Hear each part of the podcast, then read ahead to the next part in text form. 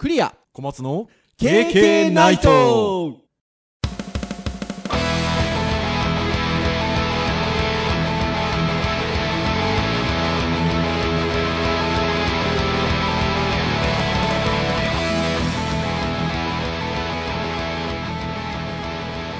経験ナイト。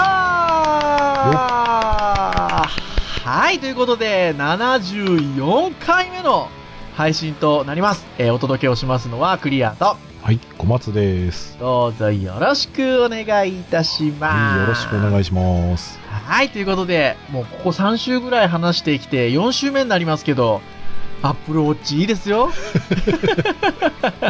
ああ、そうそう、そっちのレビューをね、してもらわないとね。そう、もうあの、あれですよ。割とね、僕たちはこう、編集会議するのに、こう、情報のやり取りを、Google のスペーシズ使ったりとか、うん。あとは Facebook のメッセンジャー使ったりしてますけど、はい。まあ、そのやり取りをしてる間に腕がプルプル、プルプル、プルプル、プルプルなりますよ。でしょうね。ねえ、でも本当にあの、会社で仕事をしててもですね、メッセージだったりとかっていうのが、まあ、見落としがなくなりましたし、まあ、いいのか悪いのかよくわかりませんけど、あとは、適度にね、1時間ぐらいすると立ってくださいって、案内があったりとかですねあとは、あの、深呼吸しましょうかっていう案内があったりですね、するですよ。えー会話とかしないんですか？ああ、会話はですね、シリ、シリを使ってこっちから命令を送るんですけど、あのー、アプローチはあの iPhone みたいに喋りはしないんですよね。あ、文字、文字が出る感じ。そうそうそうそう。なんかね、えっと、アクセシビリティの設定をすると喋るらしいんですけど、うーん。基本的にはまあ喋らないで文字で返すっていう感じなので、なんて言うんでしょうね。ライトなパートナーと言いますか。お、いい感じですよ。はい。で、そんな、まあ私なんですけども、まああの、私の奥さんから言わせてもあなたは物欲が止まらないと、えー、言われるわけなんですが、はい。まあまたもう一個買えば欲しいものが、まあいろいろ、また出てくるわけで、まあ例えばね、小松先生お持ちでいらっしゃいますけれども、あの、やっぱシータなんかは私欲しいですよ。あー、シータね、楽しいですどよ、ね。うどうですか？使ってますか？最近そんなたくさん使ってないですね。やっぱ360度カメラはね、ちょっと欲しいなって思ってまして、あの、私あの、アマゾンのウィッシュリストではなくて、アマゾンの、えー、カゴに入れるのが趣味なんですけど、ここ入れとくっていうね。あの、ですけど、まあ、そこにもシート入ってますしね、ずいぶん前からね。んあとはやっぱりもう3月近くなってきてますので、あの、ニンテンドースイッチですよ。あ、入ってるんですね。ニンテンドースイッチはね、あの、入れてないです。あ、入れてない。入れてないんですけど、以前言ったかなどうかな配信で言ったかどうかわかりませんが、まあ、久しぶりに、ちょっと具体的に予約したりもしてないんですけど、なんかあの、ゲームの筐体としては久しぶりに欲しいなっていう物欲が、非常にあの、そそられているものでございますけれども。まあまあ、ファミコンクラシックミニはまた別物ですからね。ああ、そうそうそうそうそう。あれはあれでね、娘がすごいハマってますけどね。なんですが、でも例えばですよ、スイッチなんかを手に入れたらですね、そりゃあもう、ほら、大迫力でや、ゲームやりたかったりするわけじゃないですか。まあまあまあまあ、確かに。ねえ。そうすると、まあ、家の大きな液晶テレビだっていう話もありますけど、もうなんならですね、プロジェクターあたりをですね、ドーンと新調しまして、もうドカーンとこうゲームの画面出しまして、もうゲームをするぐらいが予感じゃなかろうかみたいなね。ところがあるじゃないですか。そうですね。で、なんでかわかんないんですけど、まあ、あの、74回も配信を続けてくるといろんな話をしてまして、はい。去年の今頃何を話してたのかなと、うん振り返ってみれば、小松先生、はい映すもの、欲しいもの、ああ、物欲な 回が。映すものについてね、トークしてるんですよね。ちょうど1年前ぐらいに。うん。なので、今日は、プロジェクターについてちょっと話そうじゃないかということで、はい。はい。ちょっと編集会議で話が落ち着きまして、うんうんうんなので、プロジェクターについて話しますよ皆さん。ぜひついてきてください。はい。ということで、プロジェクターについて、あれやこれやとちょっと話していこうと思うんですが、あのー毎年1月に、ラスベガスで、セス、まあ、CES と書きまして、セス。なんか地元では CS って呼ぶらしいんですけど、日日本ではね、セスって呼ぶ方が多いですね。あの、セスという、こう、なんでしょうね。家電とか、うん。そういったものの、大きな、なんつうんですか、ああいうのは。なんですかね見本市日なんですかね本一ですかね。はい。が、えー、ラスベガスで開かれてるんですけど、まあ、2017年も、先月1月に、あの、開催されたということで、まあ、あの、いろんな、もちろん、なので、家電がある中で、結構今年は面白いプロジェクターの商品うん。あとはコンセプトモデルが、えー発表されてたということで、はい。このあたりについてちょっといくつか見ていきましょうかというところでお話をしていきたいんですけど。セスそのものはなんか割といろんなね、ロボットだったりとか、IoT だったり、うん VR だったり、いろいろやっているんですが、うんまあ割とね、こう、我々のこうすぐに欲しいこと線に触れるものがはいこ。んなたくさんあったかっていうと、まあちょっと、おだいぶ高そうだなみたいなのがあそうったのでなんですよね。だまあちょっとこう、プロジェクターとかだったらね、割と身近なものではあるので、い。まあ買えないものだと思いますが、まあちょっと、まあね、フェスで発表されてるようなものはなかなかね、おいそれと手に入れられるような感じじゃないやもしれませんが、まあ未来をね、感じられますよ、ちょっとそね。う、いくつか見ていきましょうというところで、ちょっとじゃあ、一つ目に紹介したいものが、えーこちらは、ソキウスさん、ソキウス101という、えーどこよりも詳しく正確なエクスペリア任天堂情報を目指すサイトというサイトがございまして、まあ、そこにセス2017、映し出されたスクリーンに直接触れたり、声やジェスチャーで操作できるエクスペリアプロジェクターというのが紹介されておりまして、まずちょっとこれを取り上げていきたいなと思うんですけど、これは参考出展されたもののようですね。ちっちゃいっすよね、これね、かなり。これ多分ですね、形的には、ちょうど去年のなので、今頃お話をしたその、映すもの欲しいものの時にお話をした、単焦点。いわゆるあの短い方の焦点ね。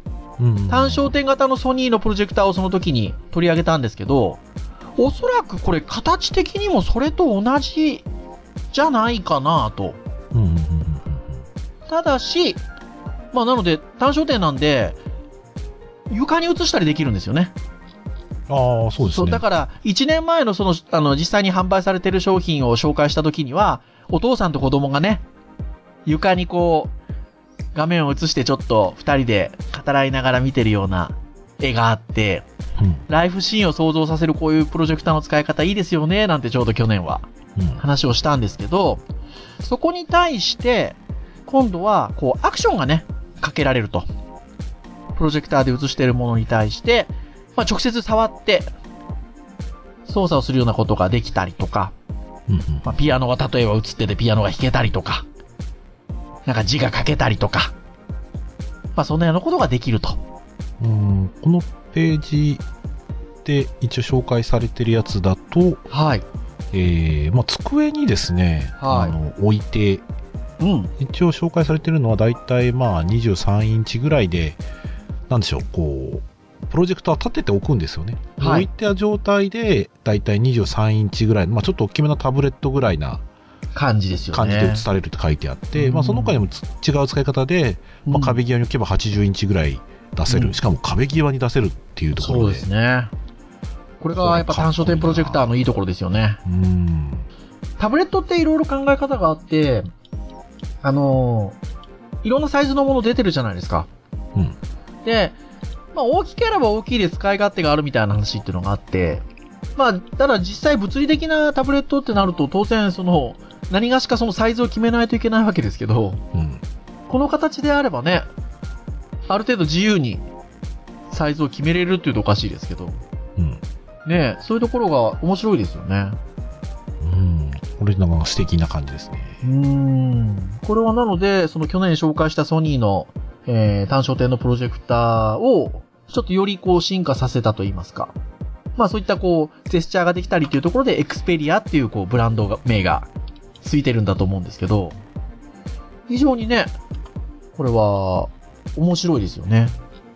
ひょっとしたらこう、去年紹介したその、えー、プロジェクターに、ちょっとしたプラスアルファぐらいの金額で買えるかもしれないですよね。うん。うん。そうですね。特にここでは値段とか。まだね、参考出店なん。で値段が書いてないですけど、去年紹介したものが9万円くらいだったら記憶してるんですけどう、ん。なので、まあまあまあまあ、ソニーさんですからね。うん、まあプラスアルファぐらいでいけんじゃないかなって気がしますね。コンセプトモデルで終わらない気がしますけどね。うねん。これはなんか非常に楽しみだなとう。いうん気がしますね。そして、今今あるプロジェクターにちょっと発生するようなものから、まあ、だんだんだんだんなんかやっぱり面白い、あの、ものっていうのが出てきてまして、これも同じ、えー、ソキウス101さんのウェブサイトで紹介されてるんですけど、えー、セスの2017。これはレーザーっていうメーカーさんですかね。まあ、多分そうですね。はい。そうですよね。ゲームプレイ没入感を高めるプロジェクター、プロジェクターアリアナを発表ということで、これはどういうものかと言いますと、基本的には、まあ、例えばパソコンがあったら、それに対して、えっと、ディスプレイがあると。いわゆるあの、モニモニターのタイプの、なんていうんですか？ディスプレイがあると。ただし、その周りに、こう、なんて言うんでしょうね。そのディスプレイの中の映像を拡張するような形で、えーゲーム画面を投影するんですよね。例えばゲゲームをやってるんだとすると。そのディスプレイを使ってね。うん。これどう表現したらいいんですかね 言葉でなかなか表現できないですね。これでもあれですよね。ディスプレイとなんか同期して、周りの壁とかに、えー要は、うん。投影して、うん。なんかその、ディスプレイは四角ですよね。うん。で、プロジェクターはそのディスディスプレイの四角の部分をはみ出した部分を、うん。なんかはみ出してるがごとく投影できるしてっていう。るっていうことですかね。うん、で、多分 3D の多分そういうゲームとかで、えー360度向けるっていうものに関して、おそらくはい魚眼で歪めて投影するような感じだと思うんこですけど。とですよね。どうなってるかよくわからない。でも、いやーでもこれは没入感はありますよね。なんでしょう。単純に枠に収まらない形で表示をするっていうだけであればですよ。うん。別にディスプレイがそもそも真ん中にある必要はなくて、ただ壁に映せばいいだけの話じゃないですか。そうですね。ただ、何かこの枠にくくられたディスプレイ普段見慣れている。そこに対して、えっと、周りにその拡張部分を見せることによって、これまでにない体験が没入感を高めるというか、うん。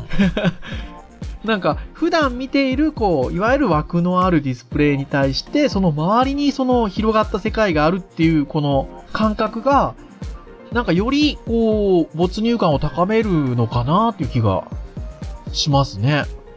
うん。ね。まあ多分だから、VR のヘッドマウントディスプレイをつけてたら、まあ普通にこれ見れるんだろうなって感じはするんですけど、はい。それをなんか、ディスプレイもそういうヘッドマウントディスプレイつけないで、ディスプレイをき、中心にその周りで、そういった、えー、なんでしょうね、映像をこう、見ることができるというかう、ん。これはちょっとね、楽しそうですよね。これは楽しそうですね。で、レーザーさん、メーカーのレーザーさんによれば、4K 動画再生が可能ということで。ね、やっぱりこれもあの、希望小売価格はまだアナウンスされていませんということではあるんですけど、今年の末までには発売をしたいと、発売予定ということにまあなってはいますね。まああの、これは日本で発売予定かっていうとまたあれですけど、うん。まあ少なくとも、その、アメリカでは、えー、まあ年内には売りたい、販売したいかなっていうところで、多分紹介がなされてるんじゃないかなというふうに思うんですが。うん、まあ、一般的なね、こう、ゲームとして買うのもあるかもしれないけど、まあ、割と最初は多分アミューズメント施設とかになんかいられそうなそうです感じですね。ね。どうしても私たちが、あの、表現力が豊かではないので、そうですね。ぜひですね、あの、皆さんもあの、まあ、あの、サイトの URL は、あの、公式サイトなどで案内もしますし、まあ、今言ったような、レイザーとか、セス2017とか、プロジェクトアリアナとかって検索していただくと多分、あの、出てくるんじゃないかなと思うんで、見ていただければなというふうに思うんですが、これは結構注目ですね。うん。この非常に、またあの、先ほどのエクスペリアプロジェクターとは違った、あの、方向性で面白いなというふうに思いますね。ね僕らの生活にちょっとこう関わってくるプロジェクターになるかっていうと分かんないけどそうそうそうそう。でもなんかいろいろとこういうの見てるとなんか違った形で、にうん自分たちの日常が変わりそうなこう気がするので、すねごいね楽しみですよ。楽しみですよね。そして、まあそんなのがありながらですね、えー、今度はちょっとこれ YouTube に動画が上がってたんですけど、これも、えー SS の2017なんですが、まあ最近あのホロレンズが話題じゃないですか。マイクロソフト、ね。マイクロソフトさんの。うんまあ以前取り上げたこともありますけどね、少しだけね。うんあの、ありますが、まあ非常に話題なんですが、いやー、あの、今から紹介しようと思っている YouTube の動画に関しては、ホログラフィック &3D プロジェクターズ。うん。昨日も 3D プロジェクターですかね。アンド、ホロランプとうん。いうことで、ホロレンズみたいにこう、いわゆるグラスタイプで描けるんではなくて、まあ見る方は多分裸眼で見るんですよね。裸眼ですよね、これね。で、これが、いわゆる、えっと、3D で映し出されるって言い方なんですか、これは。どういう言い方なんですかわんないんですよね、これね。この映像だけ見てると。でも浮かび上がってるんですよね。そうなんですよ。ねえ、四角い、なんていうのかな？えっと、スペースみたいなものが、ブースみたいなものがあって、そこに浮かび上がってる。どうなってるんですかね？ねえ、もしくは動画を、これ2分ぐらいの動画なんですけど、えっと、見て進めていくと、やっぱ机の上にちょっとこう、チェスのコマみたいな感じのちょっとキャラクターが浮かび上がってるようなものもあり、どうなってんのかなっていう感じですけど。いやーなんか本当にね、昔見た SF 映画で、いやー、なんかほんとそうディスプレイがですよ立。体的に見れるっていうのを字でいかれちゃってるのでい、やー、ほんとそうですね。なんかあの、YouTube なんで、あの、右側の方に関連動画みたいなものもサムネイル出てるじゃないですか。うん。見ると、あの、同じ、その、機能もっていうんですかね、これ。えー、の、CNET のエスパニョールって、あの、CNET さんが、あの、動画配信してるものもあるんですけど、そのサムネイルなんかは、もうなんか、あの、ゴーストバスターズのお化けみたいのが、にょろんと出てるような、あの、サムネイルも出てますね。あれなんですかね、ちょっとこれわかんないですけど、プロジェクターと、はい。なんかレンズが必要なんですかね？ちょっとこれだけだとわかんないですね。多分ね、裸眼だけだとね、これは多しいですかねいかないと思うんですよね。だけど、プロジェクターとそういうレンズの組み合わせみたいな発想ってあんまりなかったので、はい。もしかするとそういう風な感じで見せてる可能性はありますね。これでも周り、その、ギャラリーみたいな感じで見てるんですけど、メガネをかけてる様子がないんですよね。うん、確かに記事とかだとゴーグル不要で AR って書いてますからね。そうですよね。なんだろうないやいやいやいやいや。不思議なんで、ちょっと皆さんね、ぜひあの、ちょっと動画紹介しとくので、見てください。すごい。もう未来来てますね、これ来。てますよ、これ、未来。これはでもさすがに、まあ、コンセプトモデルか何なのかわかんないですけど、じゃあっつって買える金額じゃないでしょうね。まあ、買ったところでね、僕ら何映すのって話もあるので、そうですね。まあまあ、お店のディスプレイとかに使うのかな、まあ、なんか展示会とかそうですね使うんですかね。どっちかっていうとそういうところでしょうね。これに関してはね。あとは、まあ、それこそアトラクションとか、遊園地とか、そういうところなんでしょうね。うん。そして、もう一つぐらいちょっと紹介しておこうかなと思うんですが、まあほら、ここまでずっと、あ、まあソニーは、まあ一応日本のメーカーか、うん。なんですが、あのーもう一個日本のメーカーが頑張ってますよということで、パナソニック。はい。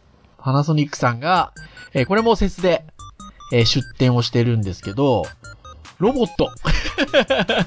ロボットですね。お前たちはプロジェクターの話をするって言いながら、なんでロボットの話をいきなり出すんだって話なんですけど、違うんですよ。これねプロジェクターね、内蔵してるん内ですよ。蔵してるロボットなんですよね。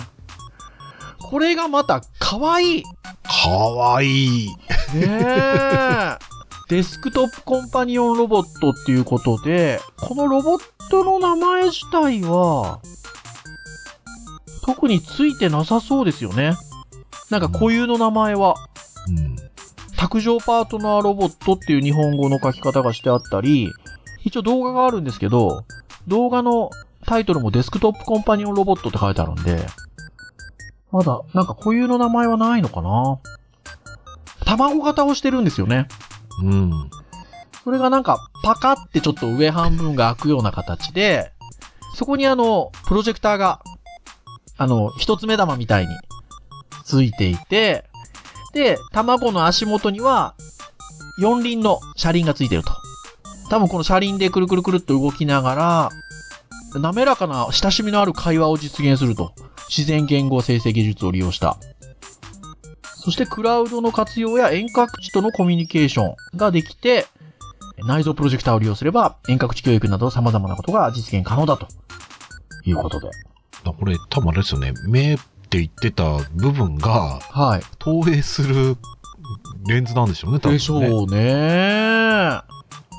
もうね、あの、私ほら、スターウォーズ好きですけど、もうなんならね、あの、別に、あの、ホログラムを出すものじゃないとは思うんですけど、まあなんかもう、リアルな R2D2 が、なんかすぐそこに来てるかなぐらいのうん。感じもさせてくれて。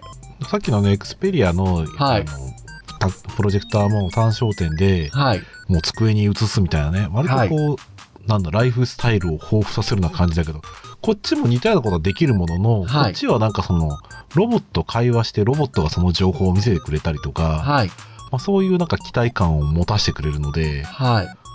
まあ、何よりもちょっとね、音声が、音声のせいなんでしょうね。可愛いんですよね、これね。そしてそう。で、まあ、パナソニックさんは、今回このパートナーロボットは、外観や動きのデザインに注力して開発をしていると。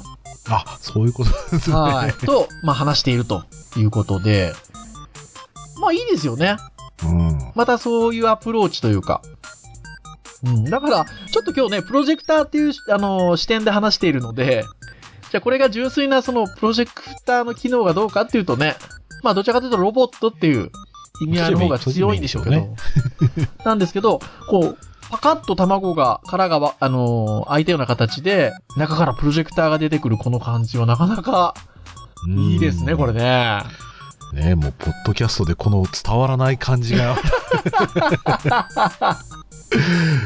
動画を見てくださいっていうないやー、ぜひぜひ、あのーこのあたりは紹介しますので。で、そういう視点で言うと、あのーまあ、今回あのあれですよね。あのガジェットの一応ターンだったのでっていうこともあってプロジェクターの話をしてるんですけど、はい。なんかこういうロボットの話はまたしたいですね。ああ、ねえそうですね。そうそうそう。まあ、いろいろありますからね、今ね。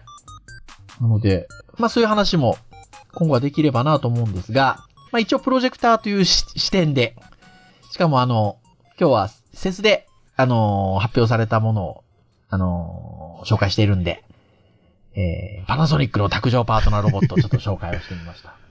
まあ、はい普通にあの、セス2017とかで調べてもらうと、まあ、はいプロジェクター以外もたくさん出てるんで、うん。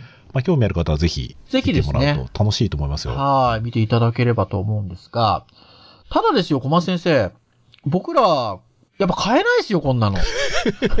まあ、コンセプトモデルですからね、そもそもね。そもそもね。っていうところなんですが、でもほら、私たち結構こう、こういうプロジェクターみたいなのってちょっと欲しかったりするじゃないですか。まあ、去年から言うてますからね。でそう去年から言ってますからね。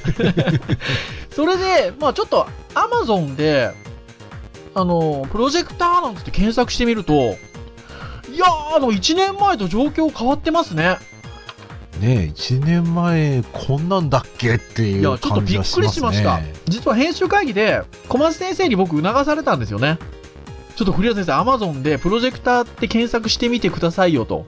うんで検索をしてみたらびっくりもう大体そのもちろん、その、性能的なことはありますけど、ピンキリですよ、ピンキリ。ピンキリですけど、でもね、あの、もう1万円切ってるような商品ってたくさんありますね。ね、しかもなんかね、割とその定価っていうよりかは、まあ値下げされてるものがいくつかあったりするんで、多分商品のラインナップが充実してきたから、そういった形で価格競争といいますか、ね、値下げをしたりっていうことも起こってきてるんじゃないかなと思うんですけど、ちょっと僕があんまりそのプロジェクターのスペック的なところが不勉強で、あの、そう詳しくはないんですけど、1200ルーメン？うん。で、まあ、フル HD ぐらいの感じで言うと、解像度が800、480っていう感じではあるんですけど、もうだいたい1万円切りますね。うん、まあまあ、ちょっと VGA にプラスって感じねのサイズですけどね。うん、7000円、8000円、9000円みたいなレベルですね。あの、ね夢の。いガジェちょっと我々ガジェットで買えるぐらいな。やー、ほんとそうですよ。小型ですよ、しかも結構な。ねえ、私ども夢のあの天井に映しながらゴロゴロしながら寝てみるっていうのがもうこれね、現実のところまで来てますよ、これ。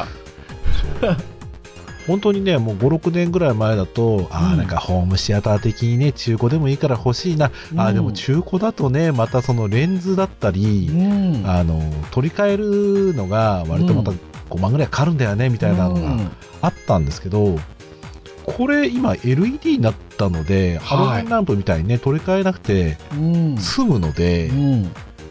かなりリーズナブルだし、多分これ、うん。それこそ1200ルーメンだなんだみたいなぐらいのスペックのものでも、1年前、1年半前ぐらいだとまだ3万だ4万だっていううん。話だったような気がするんですけどね。そうう、ん逆にこう不安になるぐらいな価格ではあるんですけー、どね。本当ですね。もちろんあの、大大丈夫これみたいな。あの、日本語説明書付きみたいな書いてあるものが多いので、はい。まあ、ということはね、まあ、海外のメーカーさんの、あの、ものだっていうことはあったりはしますけど、うん。ただ、その、これぐらいの値段だと、もう本当にあのガジョ、ガジェット的に使うことができるので、うん。すごくいいなって思いますね。ね、もう5、6万ね、は大枚はたいて、プロジェクター買って、失敗したってなるとね、かなり痛いでいや、すけど。本当ですよ。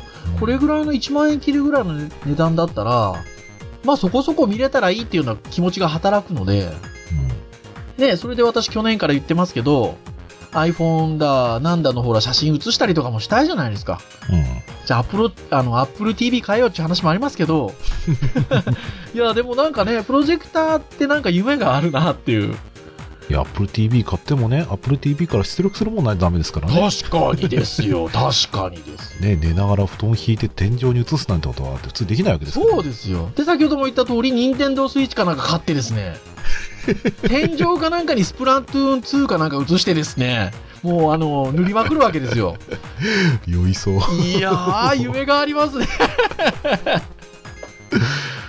ま あまあ、なんかちょっとね、どれくらいの暗さかはちょっとね、1200ルーメンぐらいだと暗い部屋で、まあ、普通に見れるかなって感じはするんですけどそうです。ね。でも、2600ルーメンとか3000ルーメンみたいな感じのものでも、だから2万円切ってますよ。うん。うん。そうなんですよ。そう。だから、さっきね、散々節の話しといてなんですけど、いやー、なんか、この辺の方がもう手に届く未来と言いますか。ね、あの、やっと入り口から戻ってきましたけど、我々の物欲が。ねえ。いやー、これはいいですよ。はい。なので、あの、買うかどうかは別として、私もう編集会議の時に、あの、アマゾンのカートに入れましたからね。何個かね、何個かね。買う買わないか別と別して。としてね。入れましたから。いやー、これはなんかね、ひょっとしたら、数ヶ月後には、買いましてんって言うかもしれないですよ。ねちょっうとん目移りするぐらいちょっとこう、欲しいやつはいくつかありますね。で、こういうのは、なんか、教育現場でも使えそうな気もしますよね。ちょっと思うんですよね。具体的に何かって言われると、ちょっと今パッとはあれですけど、なんか、ちょっとまた新しいことができそうなちょっと気もするんだよな。う。うんん。こういうのって、だからやっぱり、あのー持っとくべきなんですよね。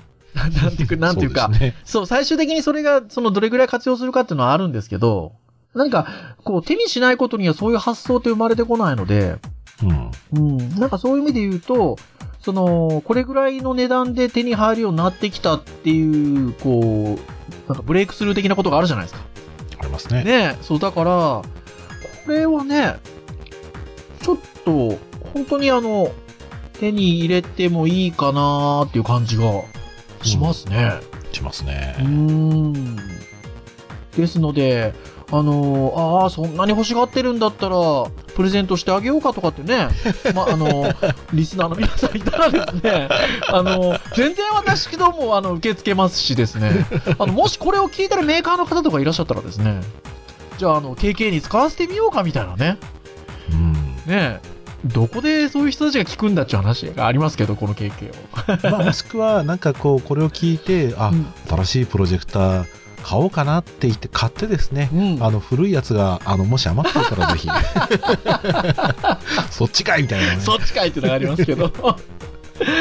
はい。ですので、ぜひあの皆さんもね、あの、へえ、そんなことになってんだって、ね、思う方いらっしゃったら、Amazon で、プロジェクターと、それだけ書いて、検索していただけると、いや、本当にあの、びっくりする感じになってますので、はい。ぜひご覧になってみていただければなと、思います。はい。はい、ということで、まあそろそろお時間来ておりますので、以上といたしましょうかね。はい、えー、KK ナイトは毎週木曜日に配信をいたしております。